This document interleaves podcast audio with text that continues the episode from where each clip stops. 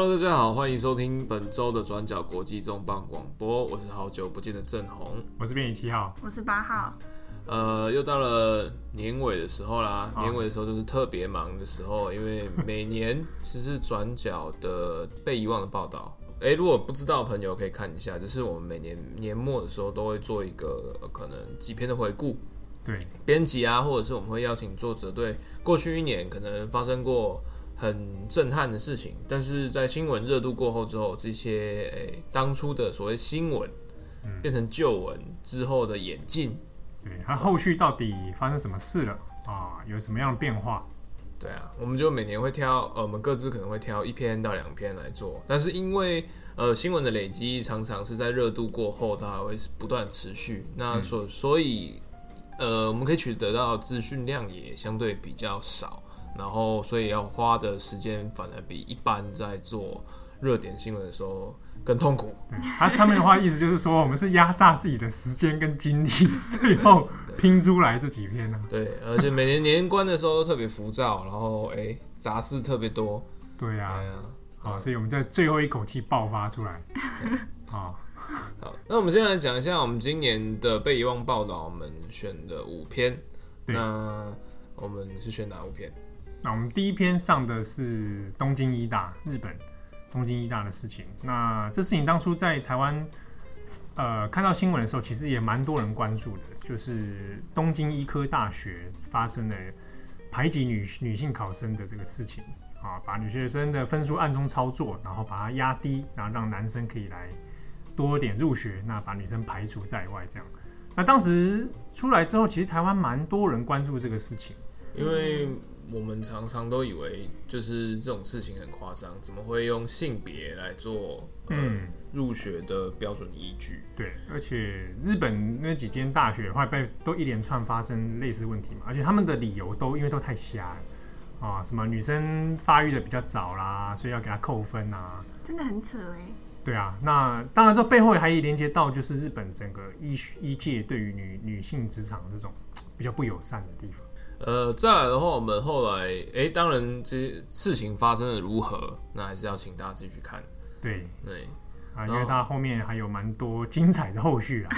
主要是毕竟都写了很多，现在跟你讲、啊，你又不看，还有图文版哦。对，精美图文。那第二篇我们做的是呃，中国，它今年其实在年终的时候，有一连串发生的滴滴打车的血的杀人案，那、嗯、其实那时候也好像蛮惊悚的。嗯对、而且因为那个时候，嗯、呃，第二件，今年第二件是发生在八月，那转角做了一篇二十四小时讲这件事，而且其实在这件事发生的前三个月才刚发生了一件类似女乘客打的，然后结果被性侵小孩的故事，那大家就觉得很夸张，说你前三个月才发生，而且说要你要改，结果怎么三个月后又类似的事发生？那大家就觉得。哎、欸，那我下次搭计程车，我是或是轿车，我是不是也觉得我很危险等等的？可是，在事件过后，呃，虽然说滴滴出行这间公司好像隔三差五就会上中国的微博一阵子的热搜，可是事件的后续，大家好像也并没有真正的很关心到底发生了什么。那所以我们就做了这一篇来帮大家呃继续 follow 他们后来，例如说呃。凶手怎么啦？或者是滴滴到底做了一些什么改变？啊、安全措施。那时候开始说要可以直接用 APP 就报警，一键对一键报警。那真的有没有奏效？其实大家也是呃蛮多存疑的。一键报警，他们不小心手滑就是喝咖啡。没有没有，这这个他们其实这个功能以前就有上线过，哦、那可是类似的功能啦。可是因为有些人会好玩啊，或是误按，然后所以他们后来就把。这个功能按键移到一个比较不起眼的地方，那结果在事件爆发，事件爆发之后又用回来，甚至升级。可是呢，功能也好像还是有很多人质疑说：“哎，我真的有一键就报警吗？”等等等。嗯。可是详细的情况，大家还是去看文章。一键没报可以多按两次。因为因为轿车跟计程车这件事情在中国是个蛮特殊的生态啊。对，我自己有问自己在中国的朋友们，啊，就他们其实还蛮依赖这一类的交通工具方式的，嗯，秦昊，你有在中国？有啊，我我都都我都叫滴滴打车哎。我真的？哎呀，可以 你现在是收业配？不是是，人家在台湾又没有，真的比较有。他们其实二月的时候也进来台湾，那不是被封掉了？对啊，现在已经全面暂停了。我那时候叫真的是觉得又快速又烂透。你现在在业配吗？是可以叫一些比较那个。看起来比较，你在说什么？你讲清楚。你说专车吗？专业那时候在路上拦车有点麻烦，而且呃，我是在北京打嘛，然后那个北京那个所谓的这黑牌车有点多，嗯，乱起价什么的。对。那当地有一些其他各省的人会跟你聊这个建设的事情，他们有时候会说，呃，有的时候乘客会怕司机。那也有很多情形是司机也也怕乘客，对，啊，就是可能那个乘客要杀司机或抢司机的，这种情形也是有。这件事其实后来真的有发生。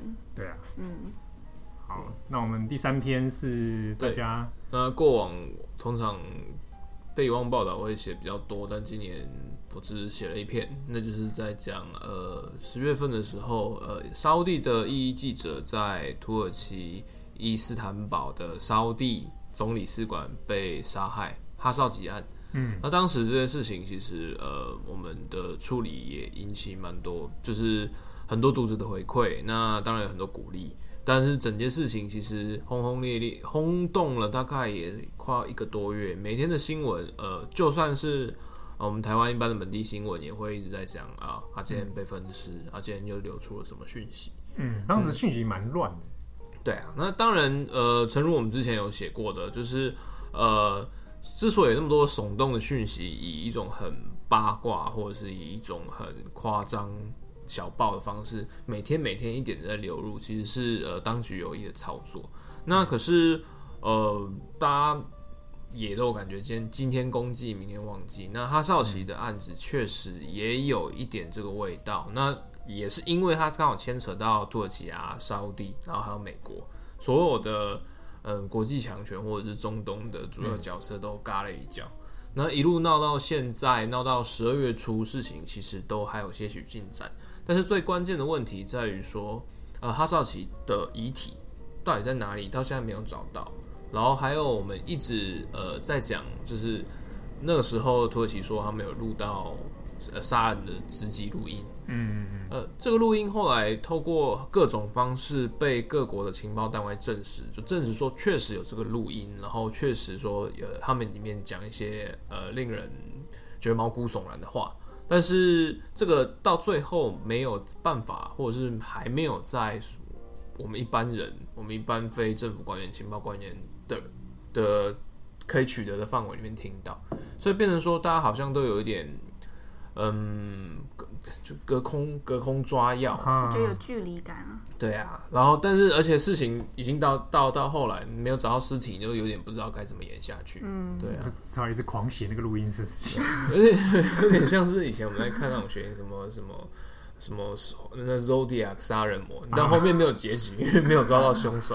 那那我们就是我用蛮多时间来试试看，说好，那接下来发生了什么事情？那这件事情其实对沙乌地造成了很多冲击。他看起来好像哎、欸，王储也是逃过一劫，他现在也是好好的当他的太子。嗯，但事实上并没有说好像就是他真的逍遥法外。对于沙乌地来说，本地其实有一些政策上的啊，或者是国际形象上，或者是整个。呃，王族权力上的一些影响跟冲击。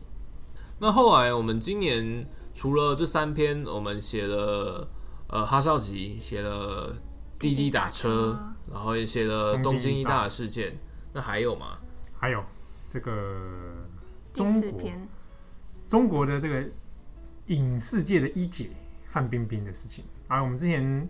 在重磅广播里面也有介绍了一下关于范冰冰还有阴阳合同的问题。他当时因为大家也很熟悉范冰冰这个人了，嗯，所以华文圈就是吵得蛮凶。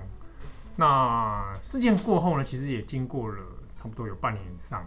那我们也去看到，哎，范范冰冰也从神隐一百多天之后，哎，突然又又现身了。那好，他可以现在是如期的回家。那这事情到后来后续怎么了？我们就帮大家追溯一下。但是这个事情呢，就是所谓阴阳合同，到后来的所谓中国最近的关键字就是影视圈寒冬。那这个事情就是牵扯到说，在阴阳合同以后，那国家当局税务总局还有广电总局都决定要来整改这个所谓的阴阳合同乱象，还有逃税的问题，所以就寄出了很多的所谓呃补缴税办法。可是补缴税办法一开下去之后，它因为要缴的面额很大，所以让很多这种影视工作室啊或者个人影星个人就觉得好像吃不消。但最诡异的地方呢，就是这也算是中国网络上面的一个日常状态，就是你会看到非常多的各种传闻跟留言出来，但是没有一个事情是得到证实的。比如说在范冰冰之后，开大家都在讲说，那还会谁被约谈？但是当初范冰冰被抓这件事情，大家也是以为是谣言。对。大概半年，他 消失半年，大家才发现哦，真的消失。对，大家想说啊，范冰冰怎么可能消失？他后台这么硬，嗯，他怎么可能会消失？还有人说啊，他已经去美国了啊！大家不知道还记不记得，当时还说成龙去救他啊，成龙赶快撇清说没有不关我的事情。就当时各种传言在满天飞，最后还是证明范冰冰真的被软禁，嗯啊，然后人应该是在北京没错啦。对，所以这事情，呃，我们在处理被遗忘报道的时候，其实它有一个很吃力的地方，吃力的地方就是。有很多讯息你要去多方查证。那在这篇报道里面，我们引用了蛮多在影视圈、中国的影视圈，他们在微信或微博上面有一些自己的群组。那在里面很多群组呢，就会释放一些业界里面听到的消息跟他们现在的观察。所以里面有谈到一些关于影视工作界里面怎么看这个事情。好，那这个进入寒冬之后。呃，有很多导演协会或者编剧协会也试图去向国家税务总局去协商。那协商的结果如何啊？我们在报道里面就有写，其实也是直到十二月底才发生的新的一个风向啊。但范冰冰这件事情其实说起来有点荒谬，因为她在台湾的代表作好像呃近期比较没有那么抢眼，那就是反而、嗯、我不是潘金莲。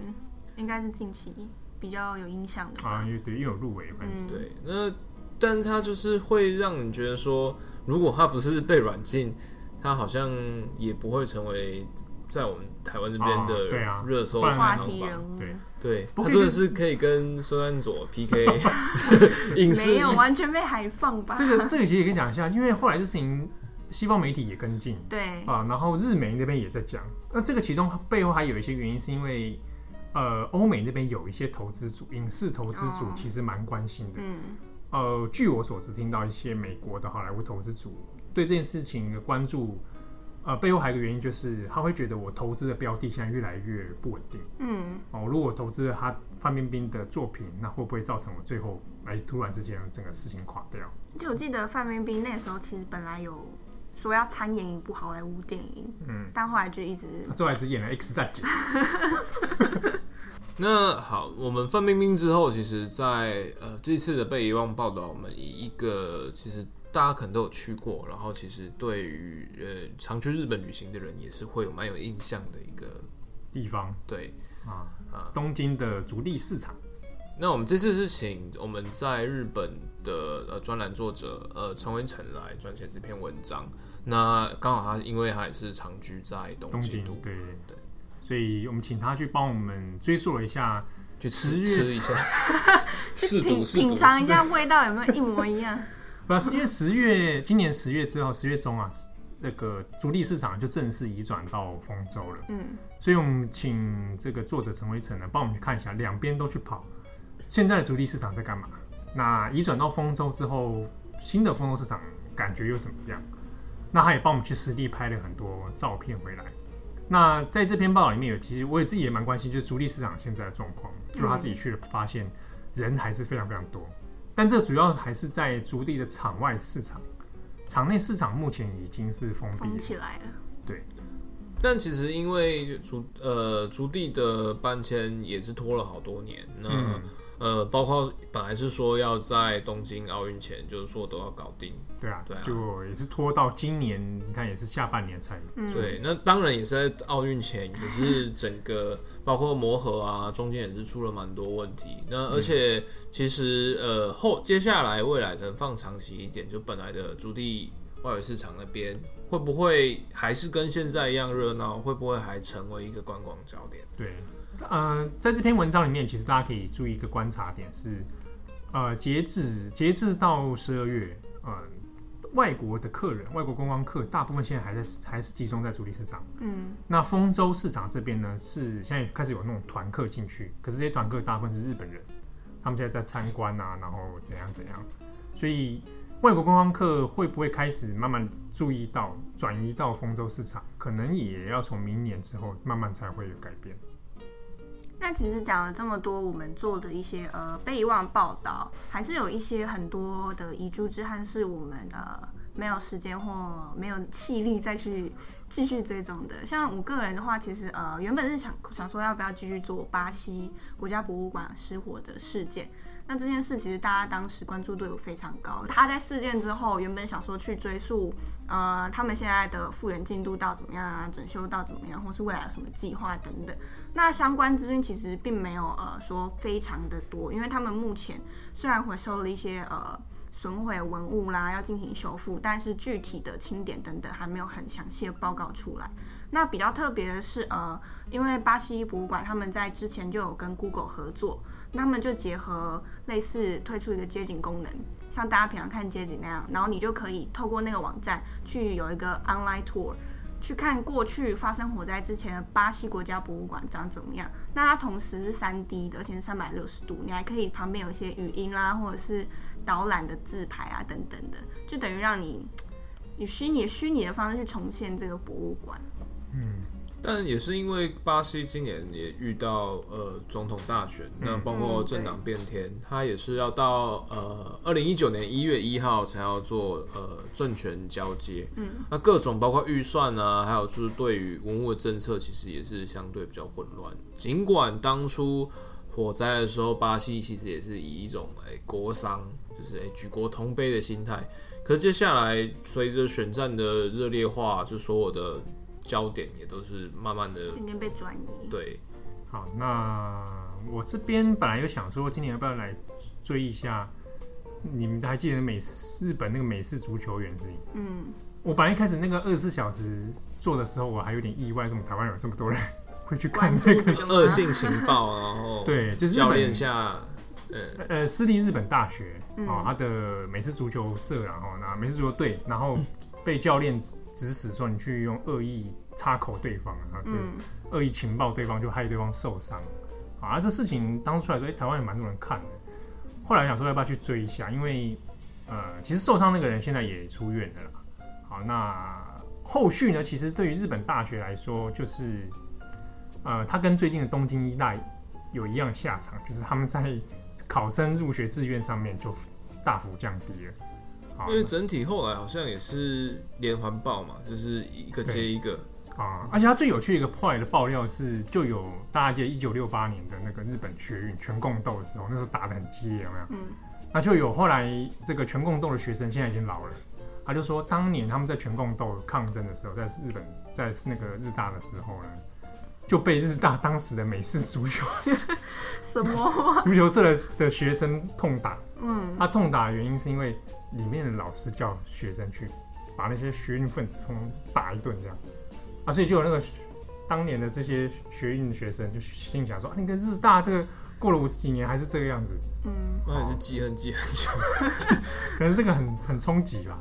那这事情其实后来想说延伸一下，因为在今年的日本，除了各种天灾之外，然后他们今年的汉字是选灾嘛，呃，也有谈到很多人祸。那这人祸里面也有很多关于体育界。